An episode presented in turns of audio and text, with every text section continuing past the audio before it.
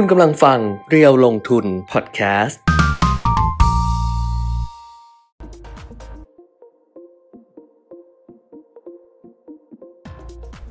สวัสดีค่ะ สวัสดีครับ อัปเดตเทรนด์ลงทุนนะคะ วันนี้เริ่มต้นเดือนใหม่ครับนะคะ วันทำการแรกของเดือนตุลาคมนะคะ วันจันทร์ที่ 2 ตุลาคม 2566 ค่ะ ก็กลับมาเจอกันเหมือนเดิมนะคะ ทาง Facebook Live เพจเรียวลงทุน แล้วก็ YouTube Live เรียวลงทุน Channel ด้วย ไตรมาสที่ 4 แล้ว ไตรมาสสุดวันท้ายเริ่มของปีแล้ว ต้นไตรมาสสุดท้ายเออนะครับ ก็เอ่อหวังว่านะว่าเอ่อปีนี้เป็นปลายปลายปีน่าจะคึกคักในเชิงของอืมอาบรรยากาศการท่องเที่ยว ซึ่งจะเป็นเข้าสู่ไฮซีซั n ก็ไม่นะ อ้าวเหรอวันนี้ก็ทำไมดูอะข่าวบอกว่าที่เราบอกที่เรากระตุนนัเอ่กอท่องวีเที่ยวซ่าจีฟรีนใช่ไหมเออให้กับเออ จีนอะไรครับอย่างเงี้ยปรากฏว่าเขาก็ไปสำรวจมาว่านักท่องเที่ยวจีนเนี่ยครับ โกลเด้นวีคคือวันชาติเขาว่า 1 ตุลาคม แล้วเขาหยุดยาวช่วงนี้มีเออเอเชียนเกมด้วยนะคะใช่ที่ที่จีนเอ่อเขาเลือกที่จะท่องเที่ยวในประเทศ อืมมากกว่าที่จะเดินทางออกนอกประเทศ เออ เพราะฉะนั้นเนี่ย เราอาจจะไม่ได้อย่างที่เราคิดไว้ในช่วงวันชาติโกลเด้นวีคอ๋อแต่ว่าเราอะค่อมไปถึงตรุษจีนอ่าก็ต้องดูว่ากว่าจะถึงตรุษจีนมันก็คือต้นต้นปีหน้าใช่ไหมครับเออว่าว่าทิศทางต่างๆ ความเชื่อมั่นอะไรเงี้ยมันมากขึ้นหรือยังอ่าฮะแล้วเขาก็อาจจะมาในช่วงนั้น แต่ว่าช่วงเนี้ย ช่วงที่เป็นโกลเด้นวีควันชาติอะไม่ไม่ได้อย่างที่ อย่างที่คิดไว้คิดเออใช่ว่าจะคึกคักอาจจะไม่ใช่ไม่ได้อย่างนั้นนะครับเออเพราะว่าจีนเองก็ปัญหาก็ยังไม่จบอย่างที่บอกอืมนะเขาก็เขาก็คือส่วนหนึ่งเอ่อรัฐบาลจีนเองก็อยากจะกระตุ้นการท่องเที่ยวในประเทศด้วยอืมนะแล้วก็ส่วนหนึ่งก็คือประชาชนอือหือที่เขารู้สึกว่าเอ่อรายได้ในอนาคตอืมอาจจะยังไม่มั่นคงค่ะ เพราะว่าปัญหาบางส่วนของเขาเองมันก็อาจจะมีทั้งสองส่วนนะครับค่ะอะอะครวแต่อย่างไรนี้ก็ตามชีวิตต้องเดินต่อไป สู้สู้ชีวิตชีวิตต้องสู้เดินพเดิราะนเลยเราต้องยิ้มกู้สู้มาเยอะยิ้มสู้ สู้ต้องชีวิตต้องสู้เพราะกู้มาเยอะเออไม่ใช่เพ่อมูด้วยนะ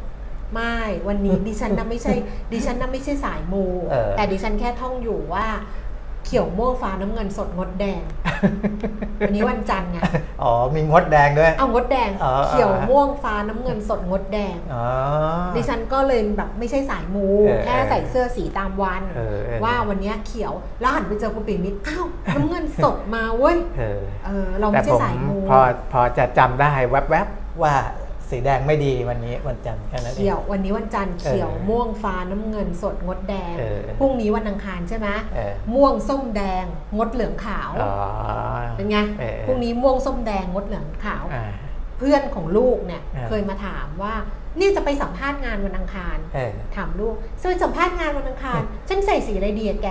เพื่อนลูกก็มาถามเราเออลูกก็รู้ว่าอีแม่ท่องได้เออก็เลยบอกว่าแดงไปเลยเออปรากฏว่าแดงทั้งชุด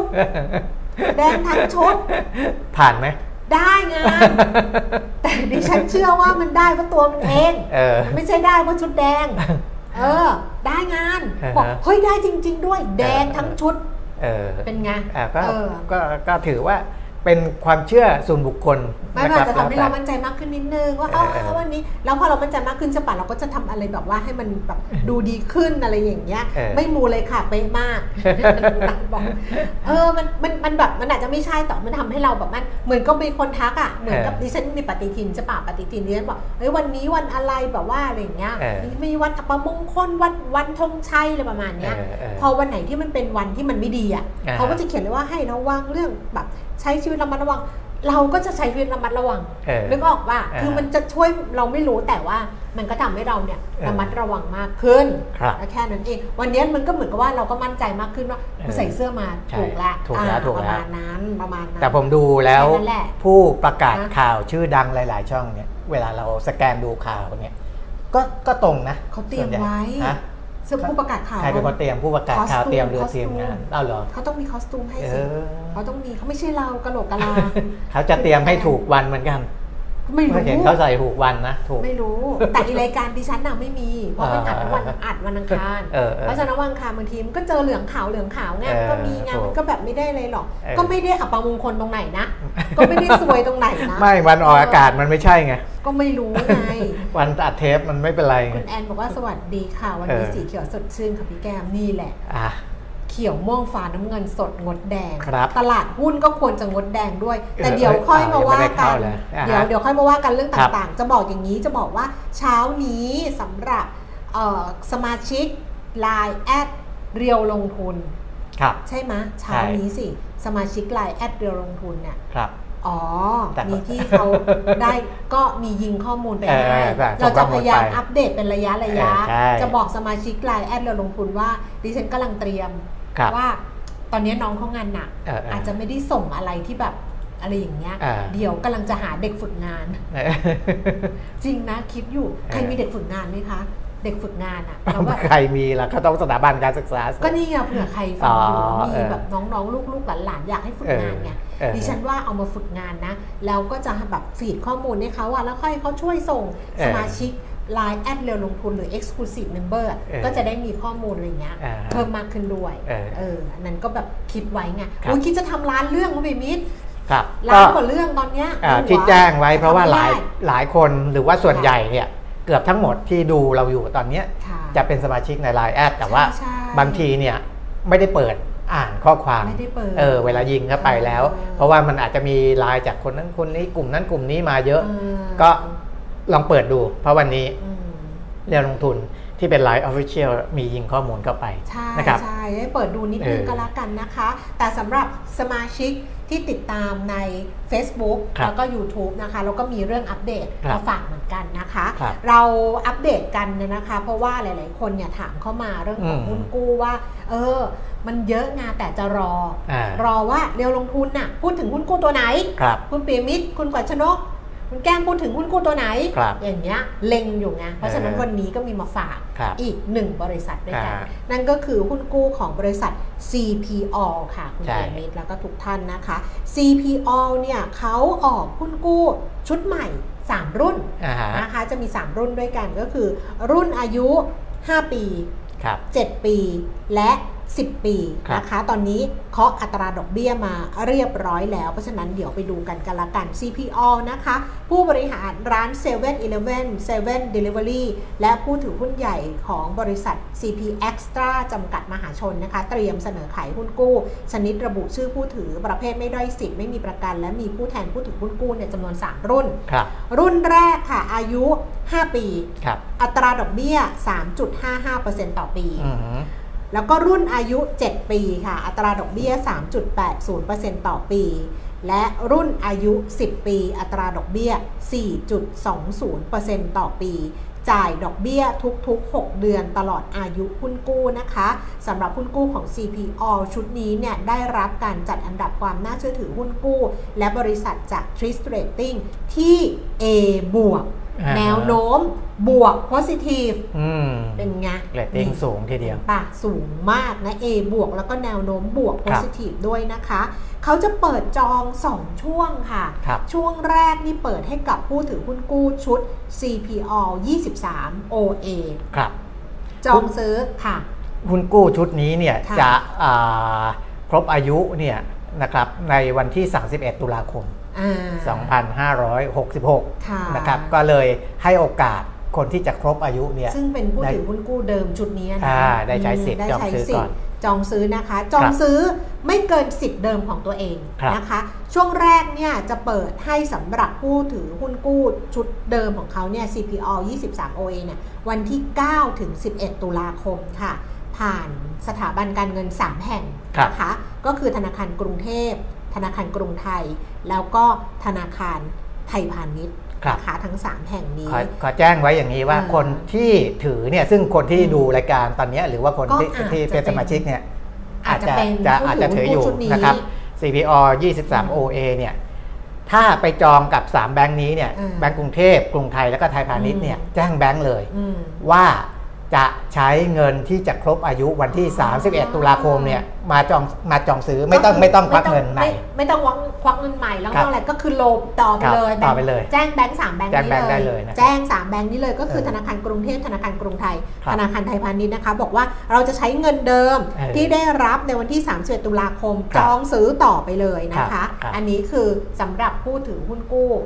เดิมครับแต่ว่าช่วงที่ 2 ค่ะ ก็จะเสนอขายนะคะ ให้กับผู้ลงทุนทั่วไป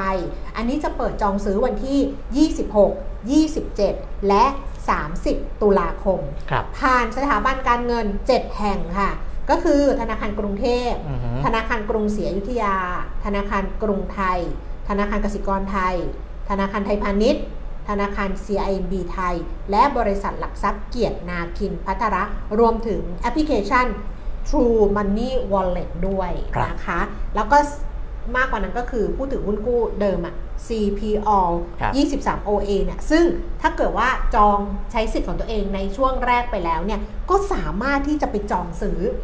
เพิ่มเติมพร้อกับได้ ใช่พร้อมกับผู้ถือผู้ลงทุนทั่วไปเนี่ยในครับช่วงที่ 2 ได้ด้วย เพราะว่าช่วงแรกเนี่ยจะใช้ได้แค่ตามสิทธิ์อ่าตามได้สิทธิ์ตามสิทไม่ธิ์ไม่เกินจำนวนที่ค่ะที่เอ่อมีอยู่นะครับค่ะเพราะฉะนั้นถ้าอยากจะได้มากขึ้น ก็สามารถไปจองพร้อมประชาชนทั่วไปได้เลย นะครับเพราะฉะนั้นอะก็ฝากไว้กันละกันสำหรับหุ้นกู้เรตติ้ง A บวกแนวโน้มบวก positive เนี่ยนะอ่าฮะก็คือ CPO นะคะ เราเห็นไปแล้วล่ะว่า CPO เนี่ยหลังจาก โอ้โหโควิดคลี่คลายเออสถานการณ์กลับมาการจับจ่ายที่ซอย แล้วเห็นที่ลาวไหม เห็นที่ลาวไหมโดยเฉพาะที่ไปเปิดอะใช่ที่ที่เคยบอกไปแล้วว่าเขาจะเปิดที่ลาวเปิดที่ลาวใช่ปีนี้เนี่ยโอ้โหเออพอเปิดจริง ๆ นี่เปิดเมื่อเดือนคึกคักมากกันยายนโอ้ปรากฏว่า พนักงานบอกไม่ได้หลับไม่ได้นอนก็ไม่ครับได้หลับไม่ได้นอนอยู่แล้วเพราะว่าเปิด 24 ชั่วโมงไงแต่ว่าโอ้โหแบบว่าแล้วพวกของเนี่ยเขาบอกว่าจะมีครับของที่เป็น signature อ๋อคือสินค้าที่ไปวางที่ลาวอะเออเออเออจะมีทั้งเออซิกเนเจอร์ของ CPO นะครับแบบว่าเครื่องดื่มเครื่องดื่มอะไรอย่างเงี้ยนะอ่าอ่าแต่ว่าจะมีของท้องถิ่นที่ฮิตด้วยอ่าคือเพราะฉะนั้นเนี่ยคือเซเว่นอีเลฟเว่นนะนะครับเขาก็จะ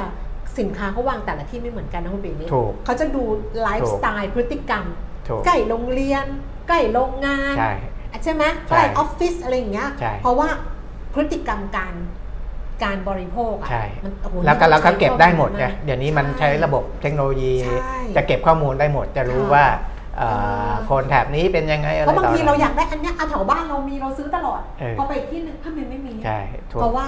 พฤติกรรมของชุมชนตรงนั้นเนี่ยแล้วก็ไม่เหมือนกันเซเว่นอีเลฟเว่นเนี่ยอืมไม่ใช่เป็นร้านค้าชุมชนอย่างเดียว เพราะว่านักท่องเที่ยวเวลาไปเที่ยวเนี่ยใช่ใช่ใช่ใช่เขาก็ต้องแวะเข้าเซเว่นนี่แหละใช่เออไปซื้อ เดี๋ยวตอนนั้นก็เซก็เซเว่นหรือว่าก็เซเว่นหรือว่า BTS อ๋อเกาหลีที่เขามาเมืองไทยเขาก็ BTS เขาเข้าเซเว่นเขาถามเขาเขาก็ไลฟ์เวลาเขามาตอนนั้นเออเออเขาเขายังมาอยู่ไงครับเขาก็บอกว่า เนี่ยเขาจะไปเซเว่นอีเลฟเว่นอะเออเขาเอาเงินไปสามพันพอไหมสามพันบาทมีคนบอกว่าจะซื้ออะไรจะซื้ออะไรใจเย็นนะเอออ่าเพราะฉะนั้นอะก็ฝากไว้นะคะสำหรับคนที่สนใจนะคะหุ้นกู้ของ CPO ค่ะ สอบถามไปได้จากสถาบันการเงินที่เราบอกไปหรือว่าเดี๋ยวไปดูข้อมูลเพิ่มเติมครับจากทางเรียวลงทุนก็ได้ครับนะคะ ฝากไว้ค่ะอะ ให้อันนี้ไปก่อนเลยแล้วค่อยไปดูข้อมูลได้ได้ต่างๆกันนะนะครับ เพราะว่าในช่วงอ่าที่วันหยุดของเราเนี่ยมันมีอยู่เรื่องหนึ่งอืมของทางสหรัฐอเมริกาอืมนะครับซึ่งผมอ่าจริง ๆ ผมไม่ได้พูดเมื่อช่วงสัปดาห์ก่อนๆเพราะว่าเรารู้อยู่แล้วว่าอืมมันน่าจะจบก็คือเรื่องของกฎหมาย งบประมาณนะที่ที่เขาก็จะมีความขัดแย้งกันตลอดอะอืมเออระหว่างใช่ใช่อ่าพรรครัฐบาลกับพรรคฝ่ายค้านที่เขาบอกว่าเดี๋ยวจะผ่านหรือไม่ผ่าน shutdown แน่จะ shutdown หรืออะไรเงี้ไม่ shutdown เออคือผมเห็นว่า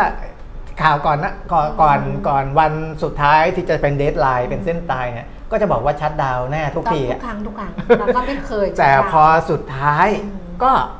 เรียบร้อยอืมก็คือ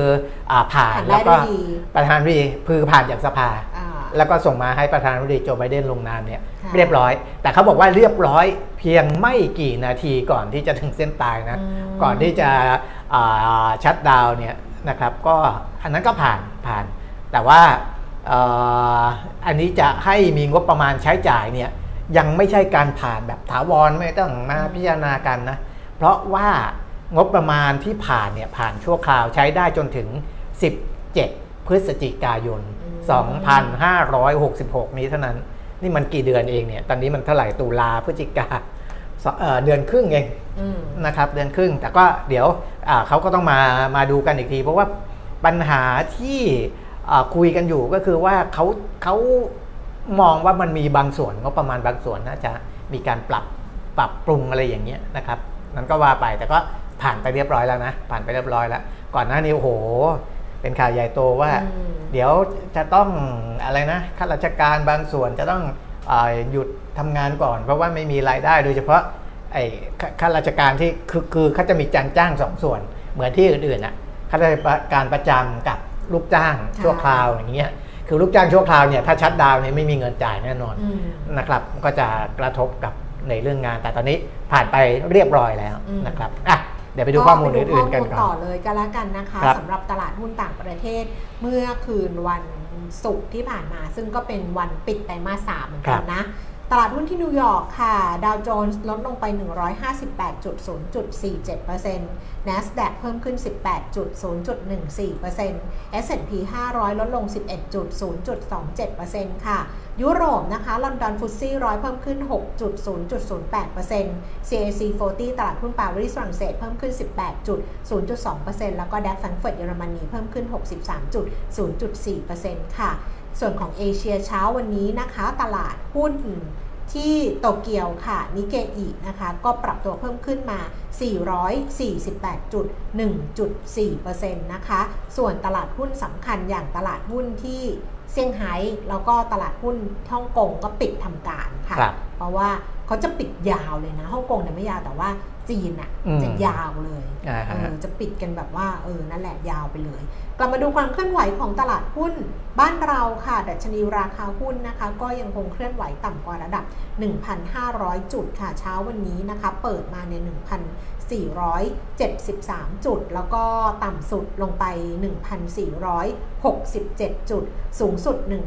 1,477 จุด ล่าสุดค่ะ ดัชนีราคาหุ้น 10นาฬิกา25 นาทีนะคะ อยู่ที่ 1,471.42 จุด ลงไป 0.01 จุดเอ่อ มูลค่าการซื้อขาย 8,800 ล้านบาท เซ็ต50 ค่ะ 900.28 จุดเพิ่มขึ้น 1.00 จุด มูลค่าการซื้อขาย 5,700 ล้านบาท ครับ ดิฉันก็ไม่ได้ซื้อเอ่อ RMF นะ ไม่ได้อ่าซื้อเพิ่มนะอ๋ออืมเพราะว่าต้องบริหารจัดการเงินนิดนึง ต้องเหมือนรัฐบาลบริหารจัดการน้ำอะหนึ่งเราก็ต้องดูว่าตรงครับไหนมันคือเขื่อนเรามันแบบเราเออต้องเออเราต้องมีน้ำสำรองในเขื่อนไง ตอนนี้เนี่ยไม่ใช่อืมนักลงทุนต่างชาติอย่างเดียวนะเออที่ยังไม่ค่อยอาเชื่อมั่นอืมว่าอ่านโยบายของรัฐบาลเนี่ยจะส่งผลดีต่อภาพรวมเศรษฐกิจอืมจริงหรือไม่อืมในระยะทั้งระยะสั้นระยะกลางระยะยาวนะครับคนไทยเองส่วนหนึ่งก็ใช่ไม่ค่อยมั่นใจไม่มั่นใจไม่ค่อยมั่นใจอยู่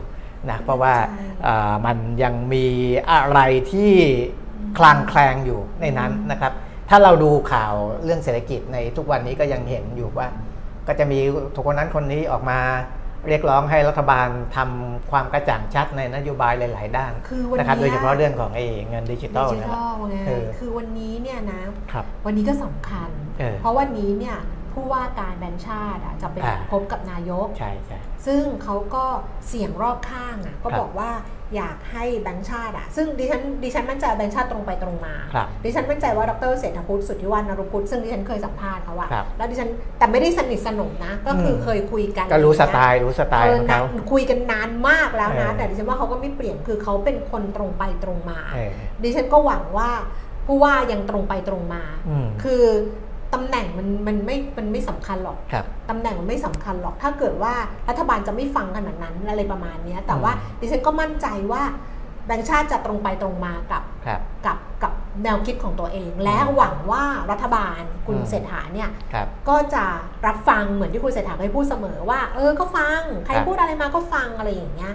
หวังว่าจะเป็นอย่างนั้น ก็คือมันเรื่องหนึ่งที่มีคนถามผู้ว่าอืมก็เหมือนที่เราคุยกัน แล้วก็อืมที่บรรดานักเศรษฐศาสตร์ตั้งคำถามอืมนั่นแหละว่าเอ๊ะขึ้นดอกเบี้ยรอบเออนี้ทำไมเศรษฐกิจลงแต่ว่าขึ้นดอกเบี้ยอะไรเงี้ยผู้ว่าแบงค์ชาติขึ้นดอกเบี้ยเร็วเร็วไปแรงไปหรือเปล่าเอเร็วอไปหรือเปล่าดดรเศรษฐพุทธก็บอกว่า ไม่ได้มองตัวเลขในอดีตถึงอ่าปัจจุบันเท่านั้นนะใช่ก็คือมองด้วยแต่ว่า ที่สำคัญคือมองไปในอนาคตไงก็คือยังมองว่าเศรษฐกิจยังโตได้อยู่แหละอืมคือการขึ้นดอกเบี้ยเนี่ยมันชะลอเศรษฐกิจก็จริงอืมแต่ว่ายังโตได้อยู่อืมสองก็คือเงินเฟ้อมันยังขึ้นได้อีก เพราะว่าใช่สองเรื่องหลักๆเลยใช่ก็คือเอ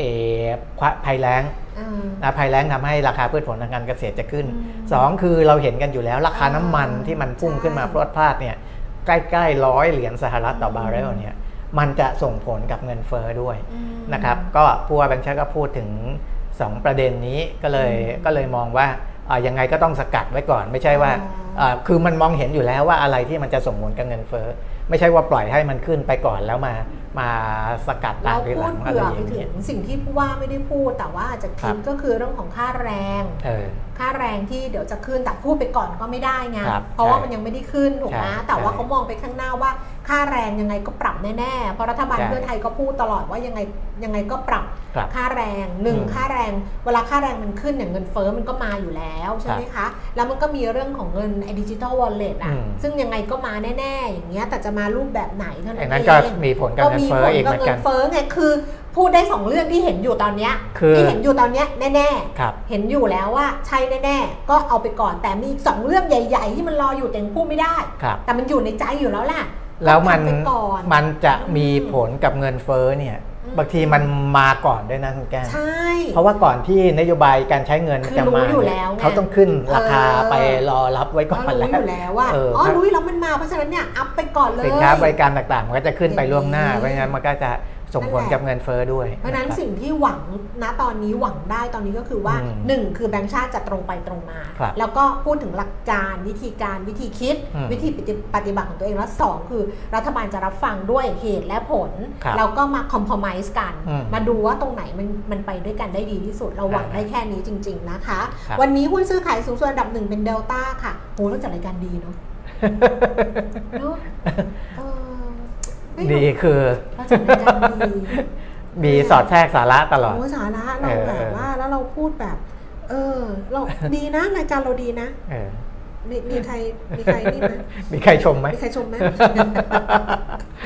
มีใครเอชอมไหมอ้าวอ๋อคุณจักรบอกว่าขอให้แบงค์ชาติกล่อม นายกให้ทำในสิ่งที่เหมาะสม คือไม่จริง ๆ ก็ไม่ถึงไม่ถึงการกล่อมอะแค่ครับแบบว่าฟังกันแล้วแบบว่าเนาะฟังครับกันอะแล้วก็อ๋อฟังมันเจตนาดีหมดอะมันหวังดีทุกคนก็หวังดีกับประเทศหมดใช่เออนายกก็หวังดีกับประเทศคือนายกเข้ามาคุณคิดว่าเขาไม่อยากโชว์ผลงานเหรอครับแล้วถ้าเกิดเศรษฐกิจมันพังคามือเขาอะมันก็ ถูกตาได้ว่าใช่ใช่อ้าวแบบใช่ป่ะใช่เขาก็อยากทำให้มันดีนะพออยากทำให้มันดี เราต้องเราต้องคิดว่าทุกคนอยากทำให้มันดีก่อนอะครัแล้บวแล้ว เขาต้องแล้วก็ต้องฝากชื่อเสียงไว้แหละ เออแล้วก็ขนาดเงินดงคุยกันเงินเดือนดีๆอะ ยังไม่รับเลย เขาเขาอันนั้นมันก็เรื่องเล็ก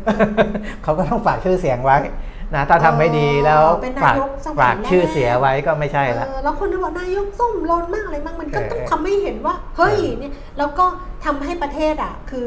เราอะ ขัดแย้งอะไรกันเยอะไปหมดอยู่แล้วไงขัดแย้งแม้กระทั่งไปร้านอาหารก็โดนไล่เออดิฉันก็เคยคิดนะเออดิฉันก็เคยคิดแต่แต่ว่าเราไม่ใช่เรื่องการเมืองอะอ่าเนี่ยเข้าใจเลยว่าโหการเมืองนี่มันแบบรุนแรงเพราะเราอะเราเราคอมเมนต์นะบางทีเราอะไรเงี้ยครับไปห้องน้ำยังไม่กล้าไปนะรู้สึกอืมเราจะโดนเปล่าวะเราไปตลาดแต่เออเวลาเราไปอะคนส่วนใหญ่จะแบบว่า อู้ชอบจังเลยชอบจังเลย คือเออตอนดูทีวีคงด่าเราอะเออแต่ว่าพอเจอกันซึ่งซึ่งหน้าคือมันคนละคนคือละคนที่อยู่ในจอกับมิติคนที่อยู่ข้างนอกเออเออมันมันมันมันคนละบทบาทอยู่แล้ว ใช่แต่เรามันคนละบทแต่เราบาทคิดว่ามันคนละมิติเพราะว่าของเออเราเนี่ยมันเป็นแบบ เหมือน part บันเทิง part อะไรเออออย่างเงี้ยแต่ว่าพอเป็น part การเมืองมันรุนแรง แล้วก็ไม่ว่าจะเป็นสสสวเวลาเข้าไปต่างประเทศอะไรเงี้ยมันก็อีกบทบาทหนึ่งนะอย่างเขาไปท่องเที่ยวมันก็เป็นนักท่องเที่ยวนะอืมเขาเขาก็ไม่ได้ไปในฐานะของสสหรือสวหรืออะไรแต่เนี่ยยังไม่ได้อ่านหุ้นสิบอันดับเลย เวลาไปครึ่งชั่วโมงไปแล้วครึ่งชั่วโมงเอาไปดูหุ้นซื้อขายสูงสุดสิบอันดับอะอัตราแลกเปลี่ยนอ่อนก็ยังไม่ได้ไปไม่ได้ไปไหนเลยนะเออเอออันดับหนึ่งเป็นเดลต้านะคะ84บาท50 ค่ะ ปรับตัวเพิ่มขึ้น1บาท75สตางค์2%นะคะอืมวันนี้การซื้อขายของเดลต้าก็ยังแน่นอยู่ เพราะว่าซื้อขายไปเนี่ย อันดับหนึ่งเนี่ย1,800ล้านบาทครับอันดับ 2 CPN เนี่ยซื้อขายไปเพียงแค่ 327 ล้าน คือห่างกันเยอะมากเลยครับ CPN ราคา 62.75 ค่ะ ลดลง 50 สตางค์ AOT 70 บาท เพิ่มขึ้น 25 สตางค์นะคะ JMT 48.50เพิ่มขึ้น 75 สตางค์สพ171 บาทเท่าเดิม BDMs 27 บาท เพิ่มขึ้น 25 สตางค์ SCB ไทยพาณิชย์101 บาท 50 สตางค์ลดลงไป 1 บาทค่ะ Advance 228 บาท ราคาเท่าเดิมนะคะ แล้วก็ KBank ค่ะกสิกรไทย 126 บาทเท่าเดิม KCE 55 บาท ลดลง 25 สตางค์ บาทเนี่ยก็ยังคงอ่อนค่าลงเป็นไป เป็นอันดับต้นๆของเอเชียอยู่นะใช่ถ้าเป็นสัปดาห์ก็เราก็เรียกว่าเป็นสูงสุดของเอเชียก็ได้วูบวาบนะครับอยู่ทีเดียวครับเพราะว่า 36 บาท 74 สตางค์นะคะ แข็งค่าสุด 36 43 อ่อนค่าสุด 36 79 อะครับแล้วก็ราคาทองคำนะคะ เช้าวันนี้เนี่ย 1,843 เหรียญต่อออนซ์ คือจริง ๆ ราคาในตลาดโลกเนี่ยมันลงลงลงลงอืมจากเห็นเราเห็นพันเก้ากว่าๆก็ลงมา 1,840 ประมาณเนี้ยนะครับแต่ราคาในบ้านเราเนี่ยมันไม่ได้ลงเพราะว่าบาทมันอ่อนครับอันนี้คุณจิตติตั้งสิทธิพักดีก็พูดไปก่อนหน้านี้แล้วว่าอืมราคาในประเทศมันไม่ได้ลงก็บาทมันอ่อน ล่าสุดก็คือราคาในบ้านเราก็เท่ากับเมื่อสัปดาห์ที่แล้วค่ะครับรับซื้อคืน 32,050 บาท ขายออก 32,150 บาทค่ะ ส่วนราคาน้ำมันนะคะ อันนี้เช้าเนี้ยเพิ่มขึ้น แต่ก็เป็นราคาที่เพิ่มขึ้น จากราคาที่ปรับลดลงมาแล้ว เพราะตอนสูงปี๊ดเลยเนี่ยนะอืมเออ West Texas เนี่ยตอนสูงสุดเนี่ยขึ้นไป 93 เหรียญ 68 เซนต์ แต่ตอนนี้เหลือ 91 เหรียญ 16 เซนต์นะคะ แต่ว่าเช้าวันนี้ก็ยังขึ้นมา 38 เซนต์ค่ะ เบรนท์92 เหรียญ 54 เซนต์ เพิ่มขึ้น 34 เซนต์ แล้วก็ดูไบค่ะอยู่ที่ 93 เหรียญ 16 เซนต์ แต่ดูไบเป็นราคาเก่านะคะครับอืมจบแล้วค่ะ อ่าฮะจบคือจบเลย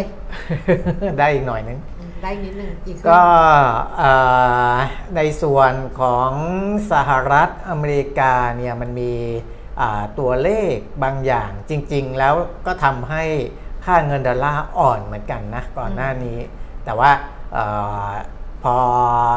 มาถึงวันนี้เนี่ยเงินบาทก็ยังอ่อนเมื่อเทียบกับดอลลาร์เป็นเป็นอันดับต้น ๆ ของเอเชียอย่างที่บอกนะครับตัวที่ทำให้ค่าเงินดอลลาร์อ่อนในช่วงก่อนหน้านี้เนี่ยเนื่องจากว่า ดัชนีราคาอ่าจากรายจ่ายเพื่อการบริโภคส่วนบุคคลเนี่ยของเดือนสิงหาคมของสหรัฐอเมริกาค่ะขยายตัว 0.4%อ่าเทียบเดือนต่อเดือนนะเทียบสิงหากับกรกฎาคมเนี่ยเพิ่มขึ้น 0.4%ต่ำกว่าที่คาดไว้ว่าจะขยายตัว 0.5%นะครับ อันนี้ก็อ่าเลยทำให้ค่าเงินดอลลาร์ก็อ่อนลงไปนิดหน่อยนะ แต่ว่าก็ก็ในประเทศอื่นอ่า โดยเฉพาะของบ้านเรานะครับก็ก็มีเรื่องของส่วนต่างอัตราดอกเบี้ยด้วย ที่ของเราเนี่ยอ่าค่อนข้างจะออกมายืนยันตรงกันว่าน่าจะสิ้นสุดสิ้นวงสุดจรการขาขึ้นดอกเบี้ยขาขึ้นดอกเบี้ยแล้วขาขึ้นนะครับ อันเนี้ยมอ่าโยงไปที่หุ้นกู้ที่เขาออกระยะอืม5ปี 7 ปี 10 ปี หรือระยะที่ยาวนี้อาจจะเป็นตัวจูงใจนักลงทุนก็ได้นะครับ เพราะว่าอืมอ่าก็ฟิกไว้เลยออคือคือล็อกอัตราดอกเบี้ยไว้อืมนะครับ ส่วนอ่า ทางด้านของยูโรโซน อัตราเงินเฟ้อทั่วไปเดือนกันยายนลดลงอ่าจากเดือนอาสิงหาคมอืมนะครับ สิงหาคมเนี่ย 5.2%ค่ะกันยายนเนี่ยเหลือ 4.3%นะครับ และก็ดีกว่าที่คาดนะ ต่ำกว่าที่คาดด้วย คาดกันไว้ 4.5 ออกมา 4.3 นะครับ นั่นแสดงว่ายูโรโซนเนี่ยอ่า ไอแรงกดดันทางด้านเงินเฟ้อน่าจะชะลอลงแล้วนะครับออ BOJ นะครับ อันนี้ก็เราจะเห็นค่าเงินเยนของญี่ปุ่นเนี่ยหลังๆก็เริ่มที่จะมีเสถียรภาพมากขึ้น แล้วก็เริ่มที่จะแข็งค่ามากขึ้นนะครับ ก็ทางด้านของ BOJ ก็ซื้อพันธบัตรมูลค่า 300พันล้านเยนเมื่อวันศุกร์ที่ผ่านมา นะครับแล้วก็ตัวเลขเอ่อเศรษฐกิจบางตัวของเขาเนี่ยก็อาจจะยังดูแผ่วๆอยู่นะ เช่นค่ะดัชนีผู้จัดการฝ่ายจัดซื้อภาคผลิต ลดลงเหลือ 48.5 ในเดือนกันยายน เดือนก่อนหน้านั้นสิงหาเนี่ย 49.6 นะครับ แล้วลงมาเหลือ 48.5 ก็ค่ะยังไม่ค่อยดีอยู่นะครับดัชนีผู้จัดการฝ่ายจัดซื้อ หรืออย่างของจีนเองเนี่ยดัชนีผู้จัดการฝ่ายจัดซื้อภาคผลิตของทางการจีน 50.2อืมอ่าเดือนกันยายนนะครับ แต่ว่าดัชนีผู้จัดการฝ่ายจัดซื้อภาคผลิต คือเขาจะมีตัวเลขของภาคทางการกับของภาคเอกชน ภาคเอกชนเนี่ยไคซินอืมเขาจะมีการประกาศตัวเลขออกมา ซึ่งมันไม่ตรงกันนะครับ และของไคซินหรือว่าของภาคเอกชนเนี่ยดูค่อนข้างที่จะแย่กว่าด้วยนะครับ เพราะว่าอ่าเดิมเนี่ยคาดว่าดัชนีผู้จัดการฝ่าย ฝ่ายจัดซื้อภาคผลิตเนี่ยจะอยู่ที่ 51.2ค่ะนะครับ แต่ว่าออกมาจริงเนี่ยอยู่ที่ 50.6 ภาคบริการเนี่ยคาดว่าจะอยู่ที่ 52 ออกมาจริงอยู่ที่ 50.2ค่ะนะครับ นี่ก็สะท้อนว่าเอ่อการฟื้นตัวทางเศรษฐกิจของจีนเขาใช้คำว่าสูญเสียโมเมนตัมอืมนะครับ คือจริงๆอะโมเมนตัมมันจะเริ่มมาตั้งแต่ต้นปี ค่ะจริง ๆ มันสูญเสียโมเมนตัมมาระยะหนึ่งแล้วนะมันไม่ใช่สูญเสียตอนนี้ แต่ว่าอาจจะสะท้อนให้เห็นว่าตัวเลขที่มันออกมาตอนนี้เนี่ยมันแสดงว่ามันสูญเสียโมเมนตัมก่อนหน้านี้ อืม เวลาเราดูกีฬาเนี่ยเราจะรู้ว่า โมเมนตัมมันเปลี่ยน เออโมเมนตัมมันเปลี่ยนแบบบางโมเมนตัมมันเอ่อเปลี่พยนอบางทีฝีมือสูสีกันเนี่ยอืม นะแต่ต้องฝีมือสูสีกันนะอืม เอ่อเวลาโมเมนตัมมันเทมาทางนี้ บางทีแต้มมันไหล แต่พออีกฝั่งหนึ่งแต้มมามันก็จะไหลมานี่โมเมนตัมมันนี่จะเปช็ลี่อยกนโลกเลยนะ ใครอะญี่ปุ่น ญี่ปุ่นคือ ญี่ปุ่นวอลเลย์บอลชายโออะลิมปิกแข่ช็อกงเลในยเหรอบ้านเออแพ้อียิปต์อ๋อคือสองเซตแรกอะเออนำขาดเลยเออสองเซตแรกนี่ได้ไปสองศูนย์เลยเอออียิปต์ มาเอาสามเซตหลังคืนโอ้แสดงว่าอียิปต์เขาใจเขามุ่งมั่นมาก แล้วยิปที่มันทำให้เห็นเหมือนกันว่าไอ้การแข่งในบ้านอะเออเหมือนโปแลนด์แพ้ไทยตัวเล่นบอลหญิงเอออะใช่ในบ้านโปแลนด์น่ะได้ไปรอบสุดท้ายนะเออแต่โปแลนด์ไม่แพ้ใครเลยแล้วมาแพ้ไทยอะครับเพราะว่าการแข่งในบ้านบางทีมันแบบอืมพอมันเป็นตั้มมันเปลี่ยนแล้วไอ้เสียงเชีก็ยร์คือแบกความคาดหวังไว้ด้วย มันแบกความคาดหวังแล้วมันกดดันไงอืมอืมอะขอโทษค่ะพูดเรื่องโมเมนตัมมันเปลี่ยนไปค่ะ เพราะฉะนั้นเนี่ยอะไรนะอะ ไปถึงไหนแล้วนะเมื่อกี้เนี่ย เมื่อกี้จีนอืม จีนโมเมนตัมมันเปลี่ยนนะครับก็อืมก็มันก็ส่งผลมาเรื่องอาท่องเที่ยวเรื่องอะไรด้วยแหละนะครับอืมแต่ว่ามันมีตัวเลขของแบงก์ชาติที่ออกมาวันก่อนนะครับตัวเลขเศรษฐกิจอะไรก็ไม่ก็ก็ว่าไปแล้ว แต่ที่จะให้ดูคือตัวเลขของอาท่องเที่ยวนิดหนึ่งนะครับ เพราะว่า คือเราก็หวังไว้เยอะนะหวังไว้เยอะว่าว่าพอเข้า high season เนี่ย เอาวันนี้เรามีประชุม 11 โมง เอาเหรอ ใช่อ๋อเราก็ต้องจบก่อนแค่เขาส่งลิงก์มาเดี๋ยวลืมไปแล้วไงเออออะเดี๋ยวเดี๋ยวเจมส์ขึ้นชาร์ตไอตัวนักท่องเที่ยวให้ดูนิดหนึ่งนะครับ เราจะเห็นว่าโมเมนตัมจริงๆเนี่ยมันมาช่วงไหนนะปี 2022 ต่อด้วย 2023 ดูตารางข้างบนก่อนนะครับ นักท่องเที่ยวต่างชาติเนี่ยเข้ามาถ้าครึ่งปีหลังของปี 22 เนี่ย 9.1 ล้านคนอืมครึ่งปีแรกของปี 22 ดูตารางข้างบนนะครับ ตารางข้างบนเลย ครึ่งปีแรกของปี 22 H1 นั่นนะอืม2.1 เองเห็นไหมอืมว่าจริงๆอะโมเมนตัมมันมาตั้งแต่อืมครึ่งปีหลังของปีที่แล้วอืมคือมัน 9.1 เข้าไปแล้วนะ พอไตรมาอ่าพอครึ่งปีแรก H1 ของปี2 2023อ่าขยับมาเป็น 12.9 อันนี้ดูครึ่งปีครึ่งปีเลยนะอืมดูตัวเลขเป็นครึ่งปี ก็โมเมนตัมมาต่อเห็นไหมค่ะเออมันคือมันดีขึ้นมาตั้งแต่ครึ่งปีหลัง และมาครึ่งปีแรกของปีนี้ แต่พอซอยลงมาเนี่ยเป็นไตรมาสเนี่ยจะเห็นว่าไตรมาสแรกของปีนี้ 6.5ค่ะไตรมาส2ของปีนี้มัน 6.4 โมเมนตัมมันไม่มาอ่าเพราะว่านั่นไงเพราะว่ามันแผ่วลงมันแผ่วไงไตรมาสสองเนี่ยมันแผ่วกว่าไตรมาสที่หนึ่งอืมมันก็เลยต้องมากระตุ้นกันครึ่งปีหลัง และดูสิงกรกฎาสิงหานะ เท่ากันเลย ไม่ได้เพิ่มขึ้นนะ 2.5 2.5 นะครับ ทีนี้เราก็หวังว่าอ่าเนี่ยกันยาก็ยังไม่เท่าไหร่นะอืมเพราะว่านโยบายฟรีวีซ่าอะไรมันยังไม่ได้เริ่มนะครับ ตุลาพฤศจิกาธันวา หวังว่าจะเข้ามาเพิ่มอืมซึ่งตอนนี้เนี่ยถ้ารวมรวมแล้วอ่ามกราจนถึงสิงหาคมเนี่ย 17.9 ล้านคนค่ะ17.9 ล้านคน เกือบเกือบ 18 ล้านแล้วค่ะนะครับอ่า เราต้องการ 28-30ค่ะตุลาอันนี้อ่าอันนี้กันยาด้วยนะ ต้องรวมกันยาด้วย เพราะตัวเลขในชาร์ตเนี่ยถึงสิงหา กันยาตุลาพฤศจิกาธันวาอีก 4 เดือนอืมอีก 4 เดือนเราต้องการอีกตอนนี้มัน 18อืมเราต้องการอีก 10 เพราะฉะนั้นต้องการอีกเดือนละประมาณ 2.5ค่ะถามว่ามันอ่าลำบากยากเข็นไหมคงไม่มาไม่หรอเพราะว่ากรกฎากับสิงหามันก็ทำได้ 2.5 อยู่แล้วไงอืม ถ้าอันนี้ยังไม่ high season ด้วยนะอ่าถ้าเราเข้า high season อีกควรจะได้เดือนละ 2.5 เนี่ย2เดือนก็ 5 ล้าน 2 เดือนก็ 5 ล้านก็คือ 4 เดือน 10 ล้านควรจะได้เออเพราะฉะนั้นเนี่ย28 เนี่ยมันไม่น่าจะเป็นปัญหาอะไรนะครับสามสิบล่ะเราคิดว่าควรจะต้องให้ได้สามสิบ30อืมควรจะต้องให้ได้ 30 เพราะว่าอ่าเรามีมาตรการกระตุ้น อย่างอื่นเพิ่มเติมอืมนะครับอะให้ให้เห็นโดยอ้างอิงตัวเลขแล้วกันว่าที่พูดกัน 28 30เนี่ยที่เขาบอกว่าเป็นไปได้เป็นไปได้เนี่ยอืมมันไม่ควรจะเป็นไปไม่ได้อืมพูดง่ายอะตัวเลขไม่หลอกๆเออเอออะอะอันนี้ดูตัวเลขไม่หลอก ดิฉันไปเร็วๆสองเรื่องครับนะเพราะว่าได้เดี๋ยวจะจบคุณปิ่มมีมีอะไรอีกบ้างรู้ไม่ต้องมีได้แล้วล่ะ เพราะว่าอันเนี้ยวันนี้ในกรุงเทพธุรกิจอะค่ะเขาสรุปมาเรื่องของสำนัก วิจัยต่างๆเนี่ยครับก็ปรับลดประมาณการอัตราการขยายตัวทางเศรษฐกิจของใช่ปีนี้ใช่รวมทั้งปีหน้าด้วยนะคะ อยากจะอ่านให้ฟังยาวๆ แต่ว่าเวลาไม่พอ เพราะฉะนั้นก็จะสรุปสั้นๆ ตามโปรยเขาเลยว่าสำนักวิจัยเนี่ยแห่ปรับ GDP ปีนี้ลงต่ำกว่า 3%หลังจากที่เศรษฐกิจเนี่ยโตต่ำกว่าที่คาด แล้วก็เป็นห่วงเรื่องของกรงงที่ขึ้นดอกเบี้ยจะกระทบกับอุปสงค์เนี่ยนะคะครับประเมินว่าเศรษฐกิจไทยปีหน้ากลับมาโตดีจากมาตรการกระตุ้นเศรษฐกิจของภาครัฐแต่ก็ กังวลว่าจะเป็นการขยายตัวในช่วงสั้น ๆ ระระยะยาวยังน่าเป็นห่วงครับ World Bank นะคะชี้บอกว่าเศรษฐกิจไทยเนี่ยโตต่ำลงเรื่อยๆ สะท้อนความท้าทายที่เพิ่มขึ้น ส่วน TDI ก็ชี้ว่าการขึ้นดอกเบี้ยกระทบต้นทุนธุรกิจและการบริโภค แล้วก็คาดหวังว่าจะมีมาตรการอื่นที่จะลดผลกระทบทางเศรษฐกิจ ตัวเลขที่ปรับใหม่ของกรุงเทพธุรกิจก็ทำมาเนี่ยนะคะของแบงก์ชาติ ปีนี้รู้อยู่แล้วว่าตอนแรกเนี่ย 3.6 ครับ ของใหม่ก็คือใช่2.8 นะคะ KKP ค่ะ เกียรตินคิมพัทระปีนี้เนี่ยตอนแรกประเมินไว้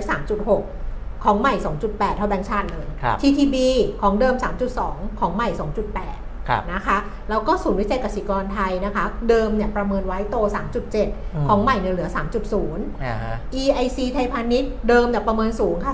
3.9 แล้วก็ลดลงมาเหลือ 3.1ครับเซมบีไทยนะคะ เดิม 3.3 ลดลงมาเหลือ 3.0 ค่ะ ปีหน้าเนี่ย มองมีมองดีแล้วก็มองไม่ดี ครับ คือแบงก์ชาติอะมองดี อ่า บอกว่าปีหน้าเนี่ยตอนแรก 3.8 จะเพิ่มเป็น 4.4 แต่ที่อื่นเนี่ยมองส่วนแบงก์ชาติ อืม KKP บอกว่าปีหน้าตอนแรกให้ไว้ 3.6 เหลือ3.2ครับ TTB ให้ไว้ 3.6 เหมือนกัน เหลือ 3.2 นะคะอืม กสิกรยังไม่ได้เปลี่ยน ไม่มีไม่มีตัวเปลี่ยนแต่กสิกรบอกว่าจะโตสัก 4 นะในปีหน้านะคะ EIC ให้ไว้เดิม 3.6 ปีหน้านะคะ เหลือครับ3.5 CMB ไทยให้ไว้ 3.7 ก็เหลือ 3.5 เพราะฉะนั้นที่รัฐบาลบอกว่าจะทำให้ได้ 5%ในปีหน้าครับยากอืมยากนะฮะ5%นี้ยาก เพราะว่าตอนนี้ทุกคนประเมินเนี่ย3 นิดนิดๆไม่เกิน 3.5 มีแบงก์ชาติที่อาจจะประเมินสูงอยู่นะคะครับแล้วปิดท้ายเลยนะคุณเปรมิตรที่นะฮะเงินบาท นะครัคะบฟังความเห็นนิดนึงค่ะทางธนาคารไทยพาณิชย์นะคะเขามองว่าเงินบาทระยะสั้น 1-2 เดือนข้างหน้าเนี่ยแนวโน้มจะอ่อนค่าลงนะ กรอบจะอยู่ที่ 36.50ถึง37 บาทค่ะ จากแรงกดดันอัตราผลตอบแทนพันธบัตรรัฐบาลบอลยิวของสหรัฐนะคะที่อาจมีแนวโน้มสูงขึ้นอีก แล้วก็เฟดส่งสัญญาณขึ้นดอกเบี้ยต่ออีกหนึ่งครั้งในปีนี้นะคะ นอกจากนี้ทางไทยพาณิชย์บอกว่า ต้องจับตาสถานการณ์ค่างเงินหยวนครับและการจัดหาแหล่งเงินทุนใหม่สำหรับมาตรการอัดฉีด ของภาครัฐของไทย ซึ่งอาจจะทำให้บาทอ่อนค่าลงไปอีก โดยสัปดาห์ที่ผ่านมาเนี่ยเงินหยวนกลับมาอ่อนค่าเร็วจากปัญหาตลาดอสังหา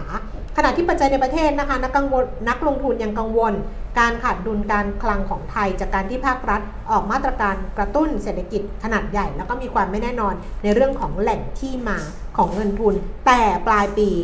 ช่วงปลายปีเขามองว่าบาทจะกลับมาแข็งครับแข่งค่าได้ โอกาสที่จะกลับมาอยู่ในกรอบ 35 บาทถึง 36 บาทเป็นไปได้ครับจากปัจจัยหลักก็คือการแข็งค่าของดอลลาร์มีแนวโน้มลดลง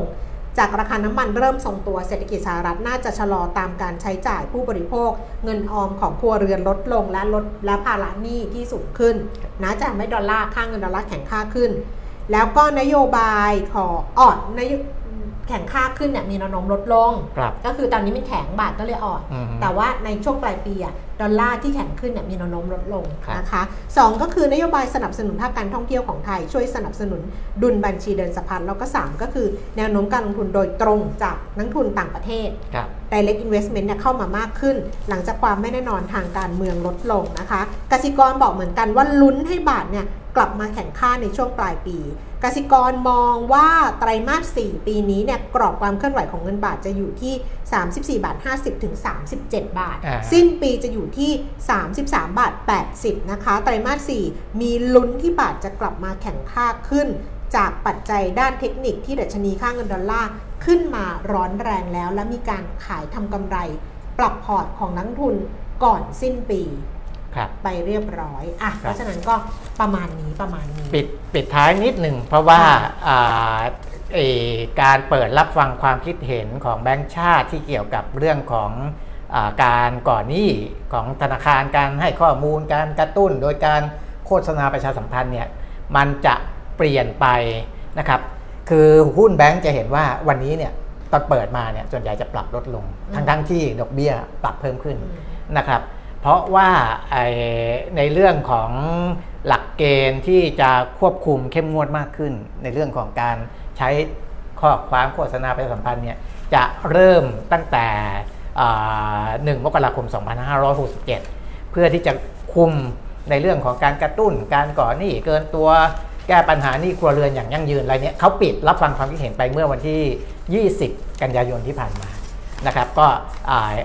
ได้เห็นตรงกันแล้วก็จะออกมาใช้เดี๋ยวคงจะมีร่างอะไรที่มันเป็นเรื่องเขาบอกว่า เป็นจริงจังออกมาอีกทีหนึงลูกหนี้อะต้องมีคุณภาพถูใช่ก ไหมแต่ว่าเจ้าหนี้ก็ต้องมีคุณภาพด้วย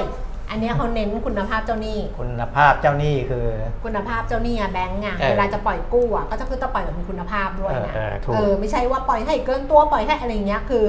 ไม่ว่าอะไรก็ตามอะเอสินอเชื่อการปล่อยสินเชื่อต้องมีความรับผิดชอบ เจ้าหนี้ครับต้องมีคุณภาพด้วย คือแบงค์ชาติใช้ไอ้หลักการในการออกอืมตัวนี้เนี่ยคือ 1. การปล่อยหนี้ใหม่อย่างมีคุณภาพอืม 2. สนับสนุนการมีวัฒนธรรมสินเชื่อที่ดีเออวัฒนธรรมสินเชื่อที่ดี ไม่ใช่นะรู้ว่าลุงหนี้มันเบี้ยวหนี้อยู่แล้ว แต่ตัวเออเองบอกเบี้ยวหนี้แล้วฉันได้ดอกเบี้ยเยอะๆฉันก็ทำอย่างเงี้ยเออไม่ได้สามส่งเสริมวินัยทางการเงินแก่เออลูกค้านั่นแหละไม่ใช่ไปส่งเสริมให้ขาดวินัยการเงินใช่